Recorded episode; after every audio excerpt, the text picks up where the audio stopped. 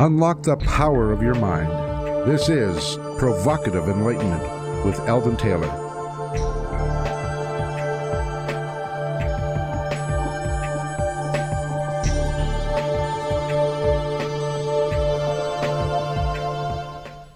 Welcome and thank you for joining us today. The next hour is devoted to learning something more, not just about the world of shoes and ships and sealing wax, but about how, what, and why we believe as we do. A time for the open minded and a time for those willing to question what they think they know or what they may believe, those willing to be uncertain for an hour. I'm Eldon Taylor, and this is Provocative Enlightenment. All right, you're invited to join our chat room by going to provocativeenlightenment.com forward slash chat. Conversation's already started there. It adds an extra dimension to the show, and whenever there are URLs or things of that nature mentioned on the show, they're listed in the chat room. My partner Ravinder is here in the studio, and she's monitoring the chat room now. So, Rav, say hello to everyone and add your thoughts of wisdom today. Well, hello everyone. Thoughts of wisdom. Actually, I'm thinking more very practical stuff today. You were just talking about the uh, chat room, and if you are hearing this show uh, through the podcast or when it re-airs on one of the other networks, if you go to provocativeenlightenment.com, just search for that particular show in the archives and you will pull up the old uh, information in the chat room. So once again, if we've posted any important information in there, any URLs, um, any other details, you will be able to read it afterwards. All right. In this week's spotlight, I'd like to discuss the idea of qualifications. This is this is a bit of a pet peeve for me, and I, you know, I'll just be clean and upfront with you in saying so. What qualifies someone to speak as an expert on anything? Think about that for a minute. I mean, is a physicist qualified to address medicine? And if so, why and from what perspective? Should we hold experts to their field of training? And then, what about those experts trained in a field, but considered to be, well, just a little far out by all the other experts in their field? Universities today have many disciplines to choose between. Arguably, obtaining a, a degree in a given discipline entitles a person to a certain level of expertise within that discipline. A graduate degree provides another level of expertise, and so forth. On up a ladder we go. Now, the reason I ask this question is because I see more and more doctors of something or experts on something, so called scientists, speaking as experts on matters completely foreign to the discipline in which they earned their degree. For example, what does a person with a bachelor's degree in computer science know about biology or psychology? And yet, one such expert, and I say that with quotation marks, is busy informing the masses about how epigenetics works. Indeed, as with the book The Secret, all you have to do to change your manifest DNA is think positively and forgive. I'm sorry, folks. Epigenetics is just a little more complicated than that. This is but one example of many where the information from a specialized discipline is distorted.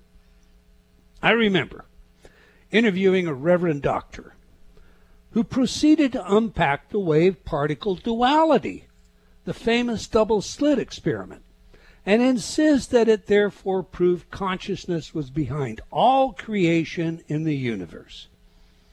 This is not an idea generally embraced by scientists.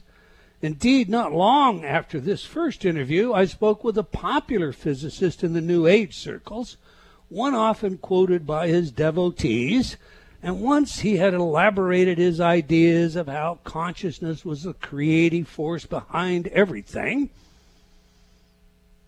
he admitted that this was his opinion, his take, not one most scientists agree with. In other words, there exists no substantiation for his assertions. Now, whether or not you like this idea, and I, I admit also that I kind of do like that idea, the relevant point that I'm attempting to make is this it's okay to have an opinion. But when you postulate that opinion or flatly insist on your interpretations as being factual, proven by hard science, you've made a mental error. Now, I don't want to take issue with opinions when expressed as nothing more than that. We all are entitled to opinions. That said, an opinion is not a fact. It is only a personal interpretation of the information available to you. Unfortunately, these people who would offer information as fact tend to corrupt the available information from which folks use to form their opinions. And thus, ideas that are false to fact are perpetuated as though they were gospel. I would urge you to pay closer attention to the detail and investigate the claims of others for yourself. Remember, research has shown that when you're in the presence of an authority, the areas in the brain responsible for discrimination can simply shut down. As such, my second recommendation just because it's a doctor doesn't necessarily mean they have it right. It's a good idea to check on them as well. Hold your opinions, that's marvelous. If you embrace them and they have pragmatic value to you, great. But don't try and put them out there as though this is hard evidence and scientific fact. My thoughts, anyway. What are yours, Ravinder? You know, I agree with everything you were saying there, including that that is one of your pet peeves. Um, you know, I think the whole area is really complicated. Um, you do have um, the experts, the authority figure, all of that stuff, you know, certainly comes into play. But one of the examples you gave was um, an expert who was talking about his field, but he was talking about his opinion, and an opinion that was not held by his peers. Um, and I totally understand what you're saying. I totally agree with you. I don't have any issues with that. What I'm thinking about, though, is the originality as well. So I think trying to think for yourself, trying to put aside the fact that it is an authority figure and it's not just a doctor that has that. It can be an author, a teacher, a lecturer, anyone who appears to have authority, their opinions are going to hold more sway over you. Um, if you can find a way to put that to one side, you know, just that feeling, and think through the information. Um, I've certainly heard experts talking um, on stage, and they use lots of jargon of their field, and it makes it sound so impressive. It sounds really cool. And it's so easy just to say, oh, wow, yeah, that's right. But stop and think about it. The fact is, every one of the people listening today is bright enough to think through the information that's being presented. Be aware of your own preferences. Yeah, that sounds good. I would, I wish that were true. But understand, I wish that were true doesn't necessarily make it so. So think. That's all I can say is think for yourself. Think it all through. Amen to that. All right, every week I read some of your letters as our way of involving you while paying respect to the very important role you play in making this show successful. Our last live show featured Professor Paul Gilbert, and we discussed his work and book, Mindful Compassion. Beth wrote, Compassion, sensitivity to others' well being, and a determination to do something about it. That sums it all up well.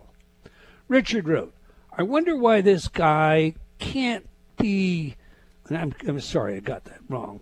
I wonder why this can't be taught in school. They are not teaching mindfulness. This would be a small step in the right way. Moving on, Evelyn wrote, I have purchased a number of your subliminal recordings in the past, and I play them every day. I also tune into your Provocative Enlightenment podcast regularly. I love your show and consider it to be the best podcast in the world. You and your guest are such intelligent people, giving us all much food for thought. Bless you all. Well, thank you very much, Evelyn. I don't know about me, but I do know we bring some really bright guests to this show. David wrote, Good day from down under. Dr. Taylor, I use your InnerTalk Nonviolence recording daily. I am a different man, more settled. Thank you. Okay, that's all the time we're going to take for letters today, but we do love your comments, so please keep them coming. You can opine by writing to me at Eldon, E L D O N, at eldontaylor.com, or by joining me on Facebook at Dr. Eldon Taylor. We do sincerely appreciate your thoughts and ideas. Now to today's show. Before you know it, the unconscious reasons we do what we do with a favorite guest of mine, Professor John Bargh.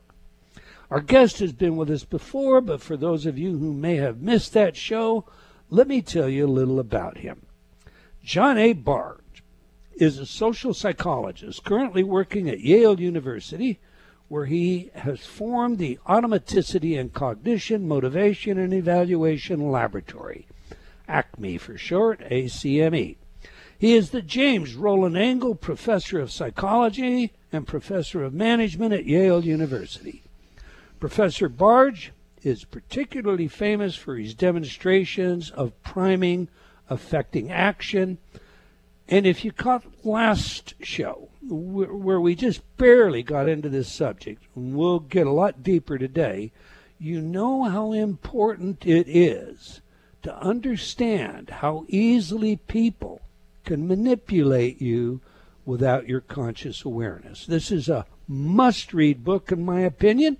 I think everyone out there would do well to get this book and to give it to everybody they know for Christmas.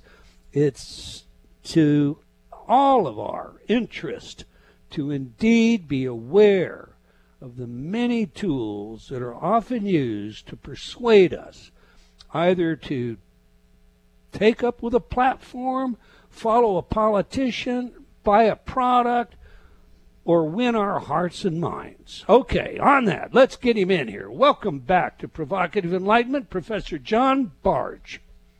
Thank you, Eldon, for that introduction. And yes, everyone go buy my book and give it to everybody for Christmas. That's uh, from your uh, your lips to God's ears, man. That's a very nice thing to do. I, I always enjoy being on the show, and I really enjoyed your opening uh, 10 minutes. Uh, I wrote a whole page of notes and ideas. It's it's such an important topic and issue, and just brought up a lot of things uh, for me as soon as uh, you started talking about it.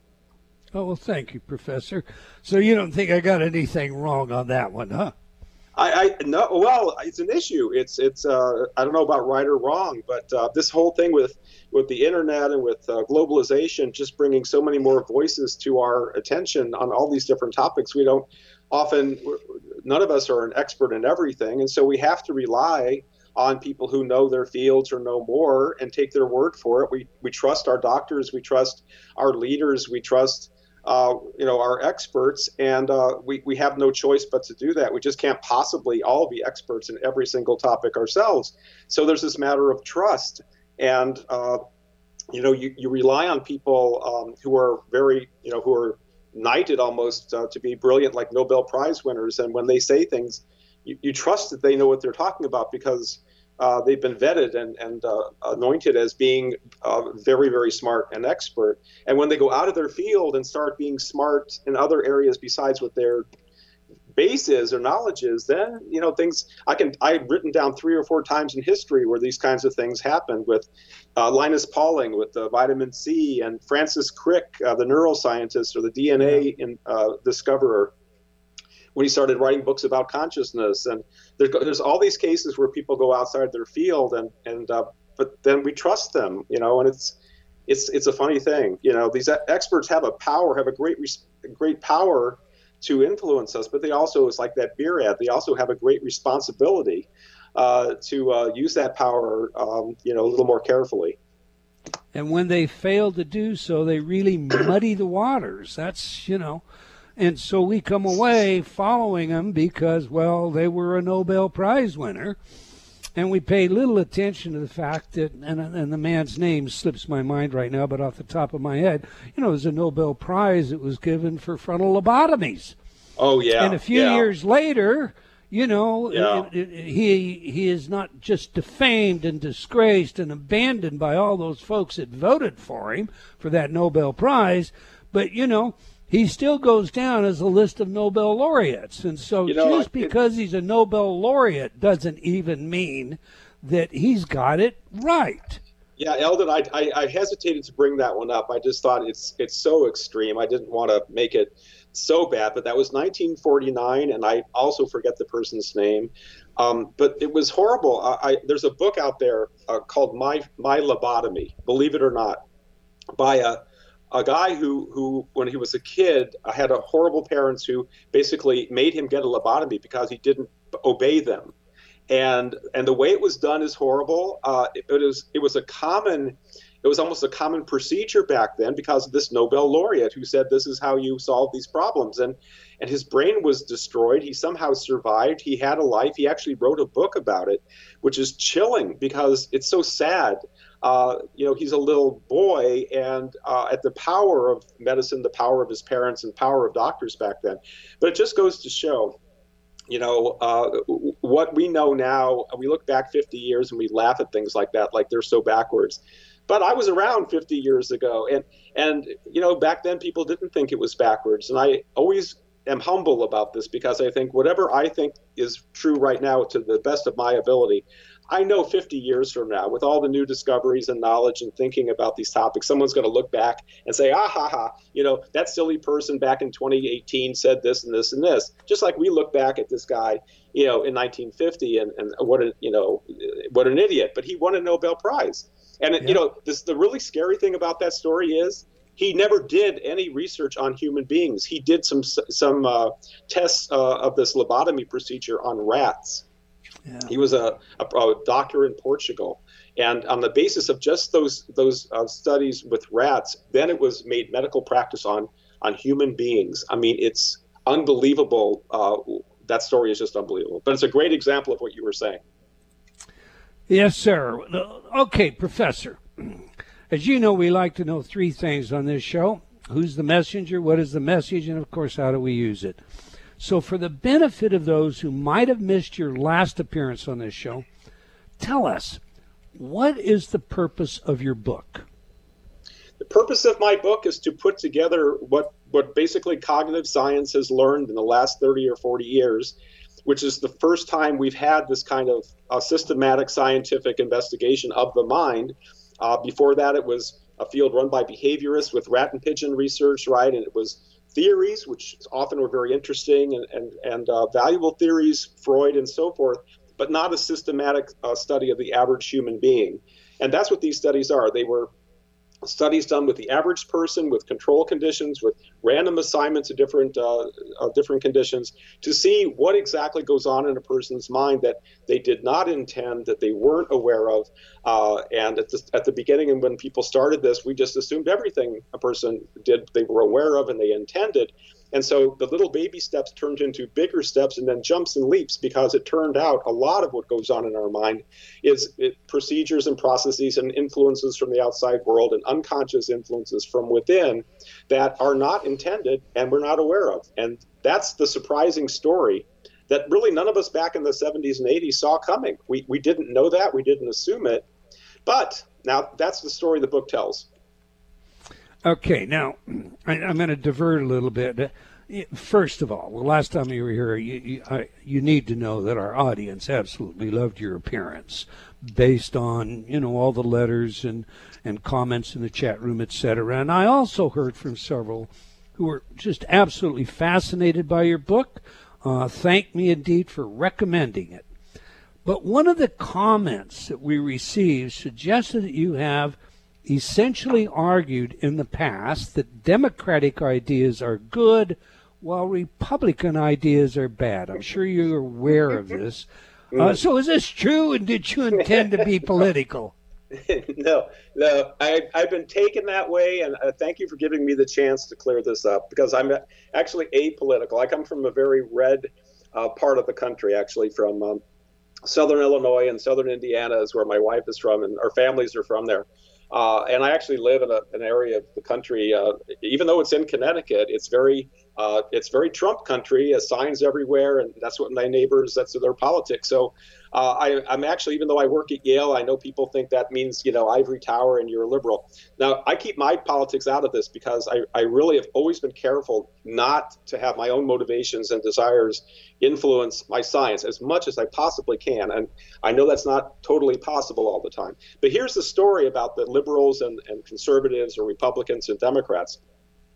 Uh, remember when Franklin Roosevelt said, We have nothing to fear but fear itself?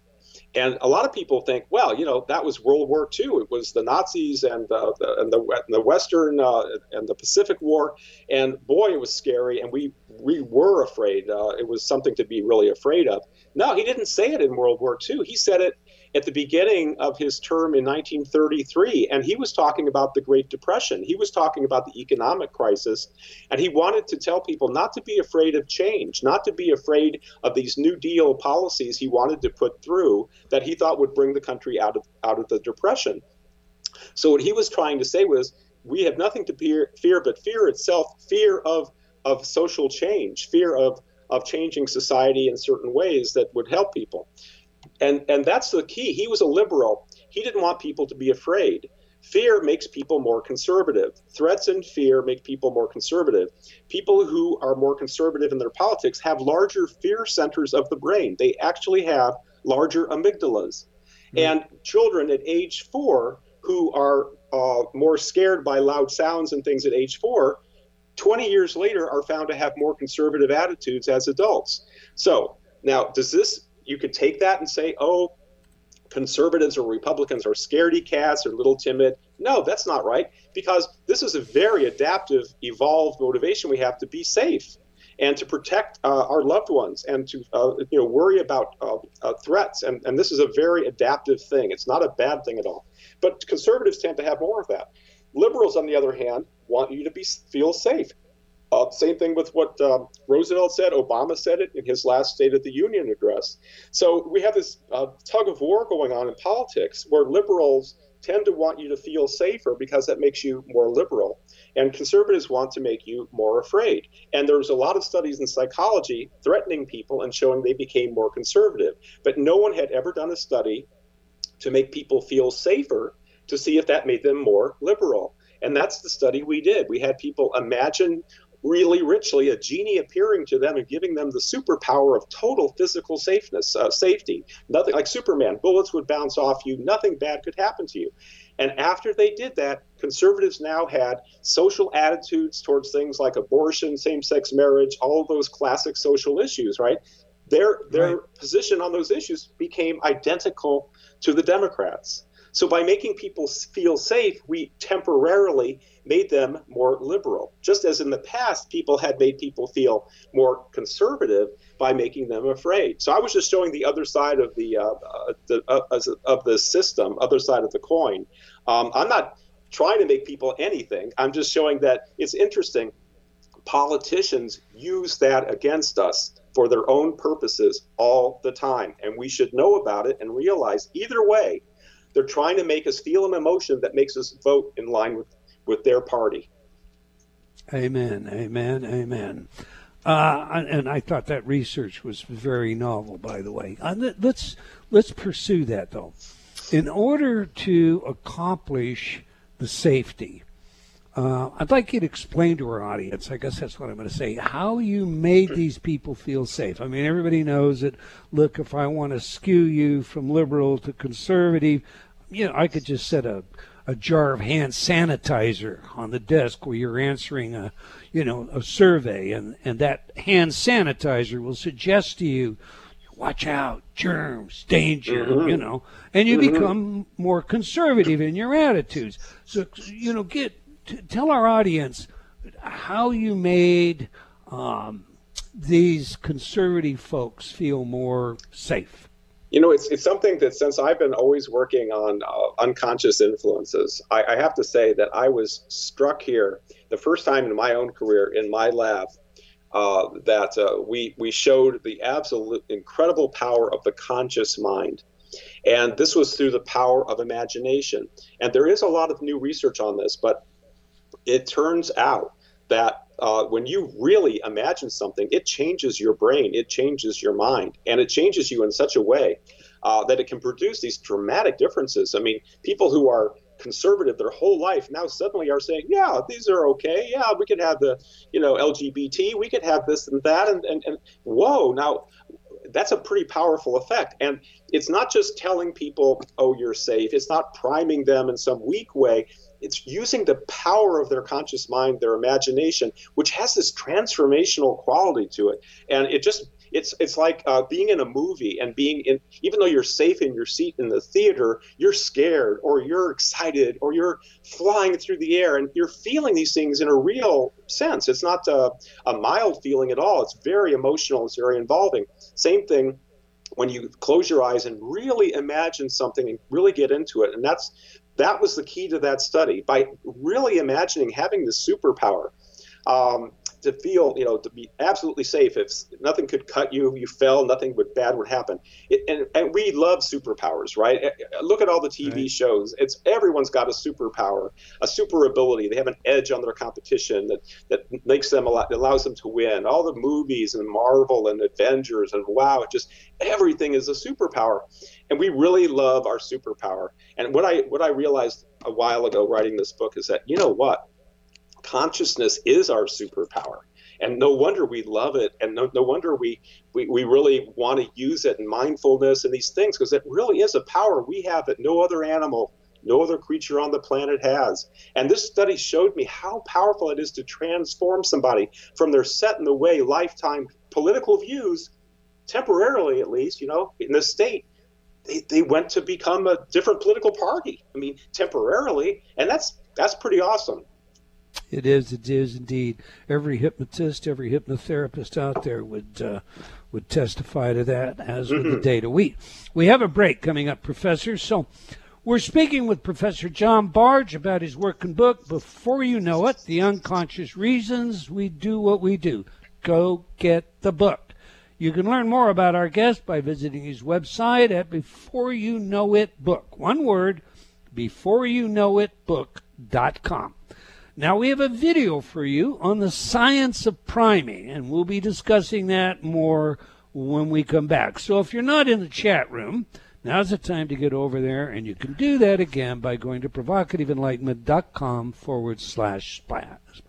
So, yeah, forward slash chat. I'll get the word out. All right, do please stay tuned. We'll be right back. You're listening to Provocative Enlightenment with Eldon Taylor.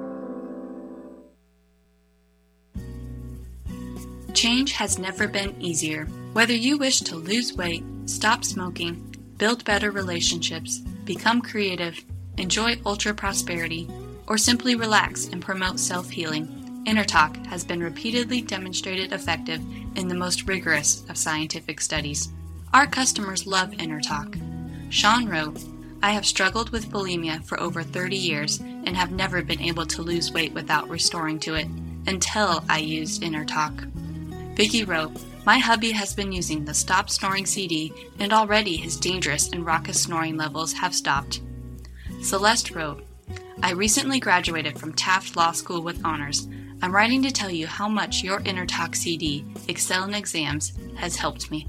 With over 300 titles to choose from, there is something for everyone. Check it out today by going to innertalk.com.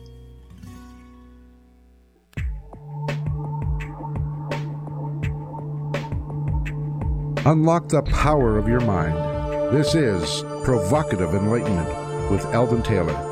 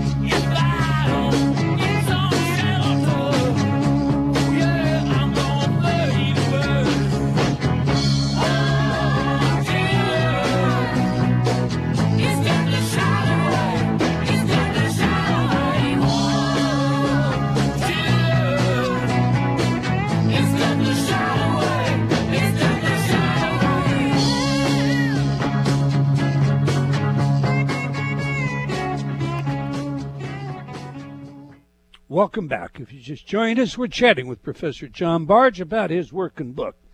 Before you know it, the unconscious reasons we do what we do. You know, I, I don't want this radio show to be a commercial, but I'm going to tell you once again go get this book.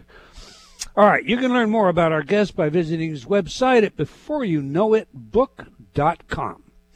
All right, every week we ask our guests for their favorite music, music that has some real meaning to them. Music psychology is a field of research with practical relevance in many areas, including intelligence, creativity, personality, and social behavior. Now, your chosen music professor is Gimme Shelter by the Rolling Stones. So share with our audience why is this one special to you, and how does it inform us about who you are? You know, it's it, it, one of the great things about coming on the show is you get to hear your, your favorite songs in your headphones while you're on. Just, it's, I just love that. Uh, I'll, t- I'll, tell you, it, I go through the exercise of going through all you know all the songs that are now you can get on your you know your phone and you can go through libraries and every song ever made. If I had to pick one song that I only got one and all the rest were gone forever, I could only listen to the one song over and over. It would be that one. I know I love Led Zeppelin. I know I'm loyal to Led Zeppelin, but that is the song. It's I, I, I, I would love to tell you how it just affects me so much. And this is a funny thing about this song is that it showed me very early how powerful music was on me. It, it, it showed me what a powerful hold and, and effect that something outside of me had on my emotions and my feelings and th- in this case, it's a good one, but you know, it can be a not so good one. It can make you a little too angry, or it can make you nostalgic and sad, like if it was a song that was tied to a relationship that went bad, or a, a breakup, or somebody you loved is no longer around. I mean, there's such a power music had on me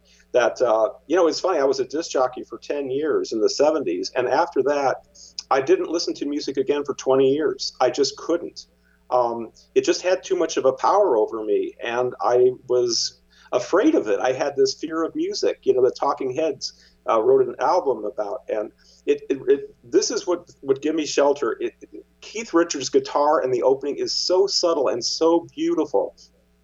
It's such beautiful music, as well as being a rock song. And those guys were in their peak, and they're just you know, I, I, have so many reactions to that song, but to tell you exactly what it why it's a psychology, it's more of a, it just showed me how something outside of me could control me, if you want to say it that way.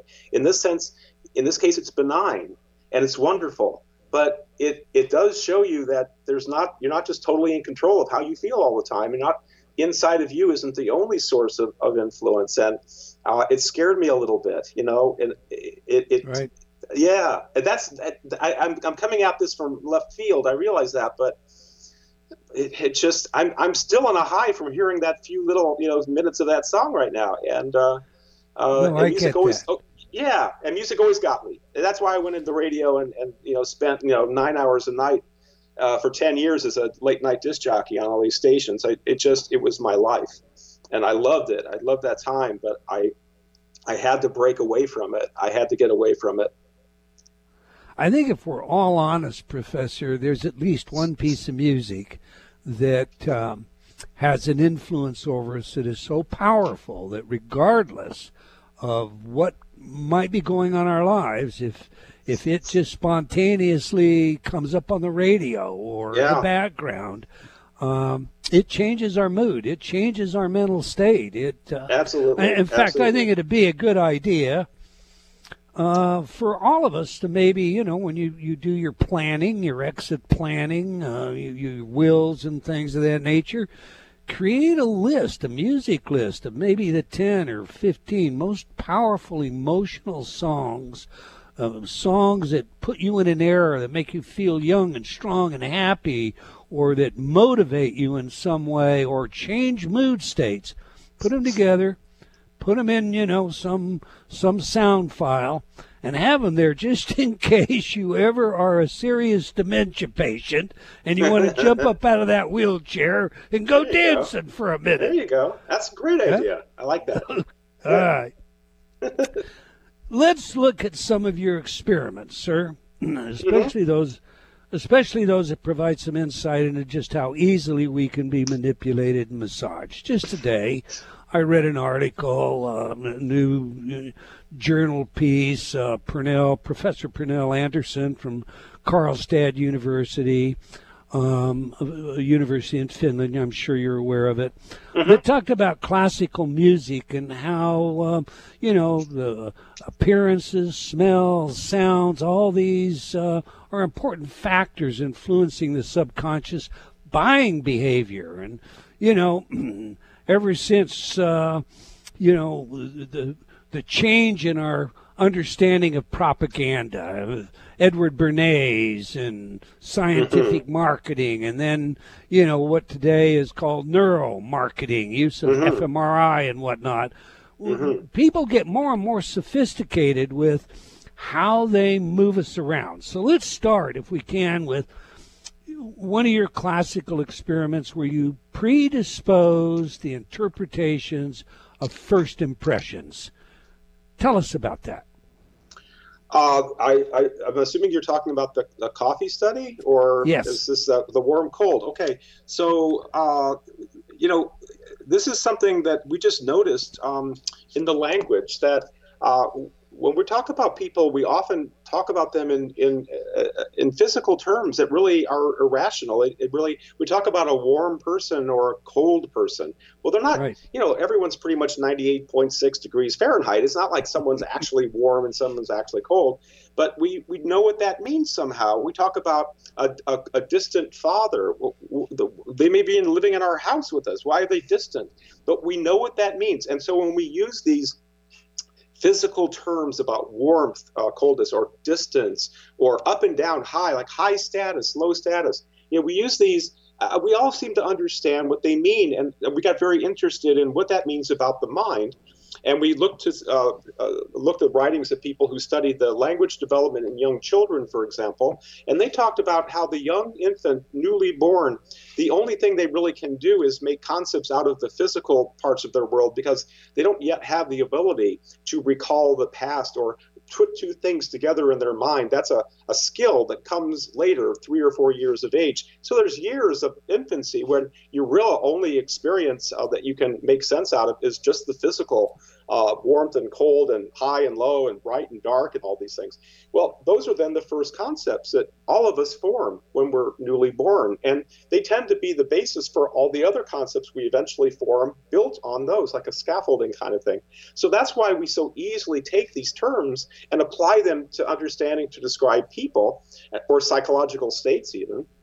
And, and everyone around the world knows what it means to be a warm person or a cold person. And we're really intrigued by that. Like, well, could it actually be that there's some connection between our experience of warmth and our feelings that somebody's a warm person? Same thing with cold. And there was a, a wonderful attachment theorist who talked about how children get attached to their mothers and fathers when they're, you know, a year old or so. And he actually said that physical warmth helps the child bond to the mother, especially you know during breastfeeding, because there's the here's someone taking care of me, feeding me, holding me close, keeping me safe. At the same time, I'm experiencing the warmth of her body, the physical warmth of the contact with the skin.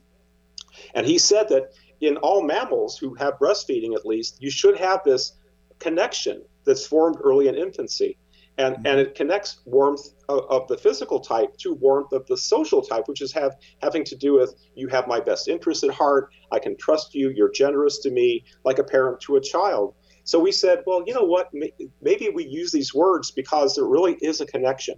And so we wanted to see if we could induce these feelings of of warmth towards somebody else, of trust and generosity and pro social kinds of feelings with actual physical warmth and we did. We had people just briefly hold a, a hot cup of coffee or a, a, cold cup of iced coffee, just you know, to hold this and let me get your papers. Oh, I'll take it back. Thank you very much. That kind of thing, before they even went into the experiment.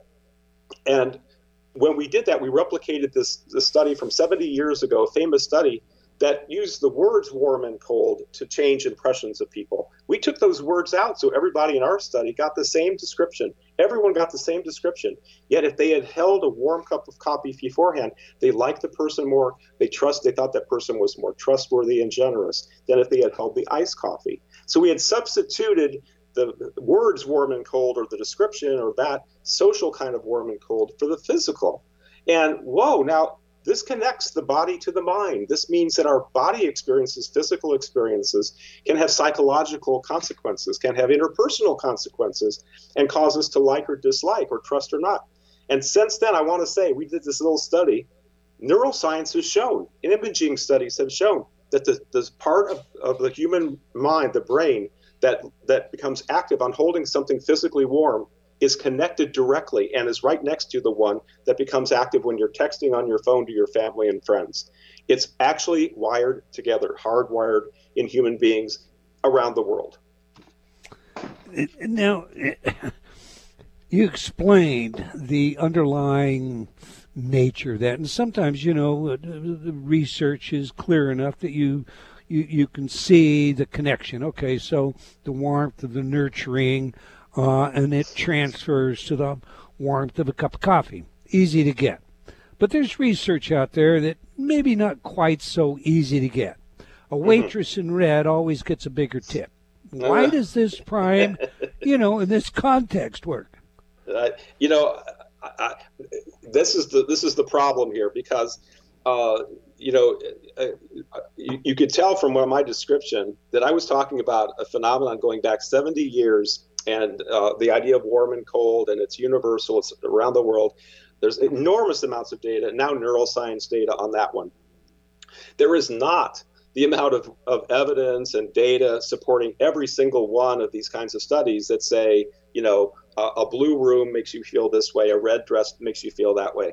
Uh, right. So to this is the this is the expertise and and to uh, and what uh, you both and Ravinder both said to think about these things a little more. If you lump them all together, you get a lot of maybe not so uh, replicable kinds of studies lumped in with the ones that really are uh, part of human nature. And so we have to be a little more we have to be discerning. People out there have to be a little more discerning and not just look at every single study like this as if it's the same class as the warm and cold, which has been, you know, found by neuroscientists to actually be wired, you know, together. All these other right. ones, not necessarily, not necessarily. Um, some of these are cultural metaphors that exist in some cultures and countries, but not others. And uh, things like bright, a bright smile. Um, you know, when people see uh, a, bright, a, a, brighter smile, they think the person is more intelligent because that's another meaning of the word bright.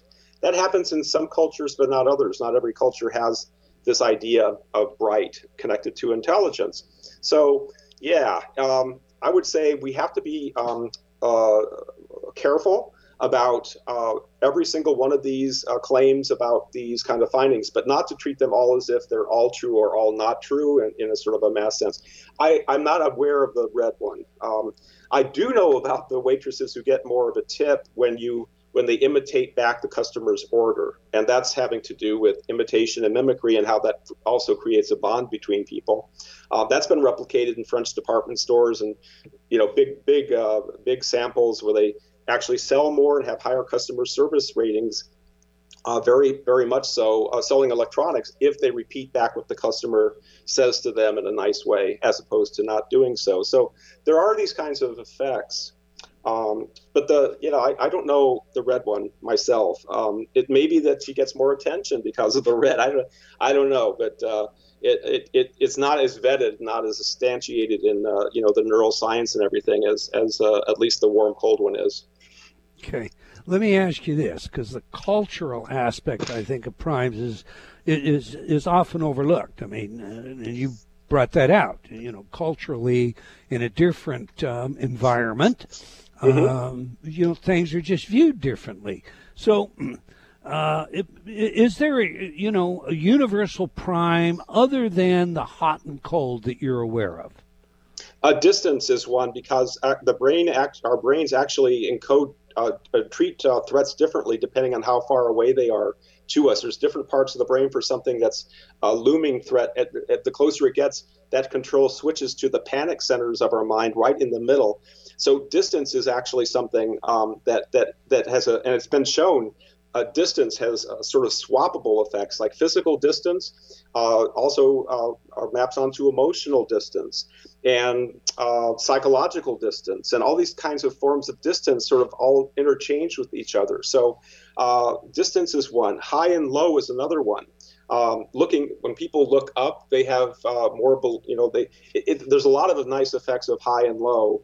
Uh, and it seems to be um, uh, related to status and you know the high status and when you look at organizational charts you always see the ceo you know on top and then control flows downward from that from that top you never see the ceo in the bottom with the lines going up in the chart you know upward upward direction Right. So, so there's some spatial ones like distance and up and down uh, that are other ones. Um, there are many of them, but uh, uh, you have to be careful to say they're universals of human nature because there are some that are specific to you know cultures. In the in in Japan and, and East Asia, for example, there's a, a greater concern with the face, uh, with uh, with reputation, and with saving face, and and in those cases, there's effects of uh, researchers at Toronto have shown this of washing the face uh, after uh, making a mistake that has wonderful effects on East Asians, but not on people from other parts of the world.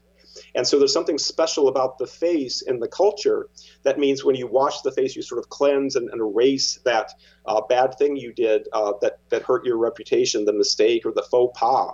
But that doesn't happen all over the world. It happens in cultures that really emphasize uh, the role of face in, in society. Let me ask you this. Let's jump back to politics for a second. I mean, we know that these tools are used on the masses every day, as, as, as we've already discussed, from everything from a you know political platform selling us that idea to a product.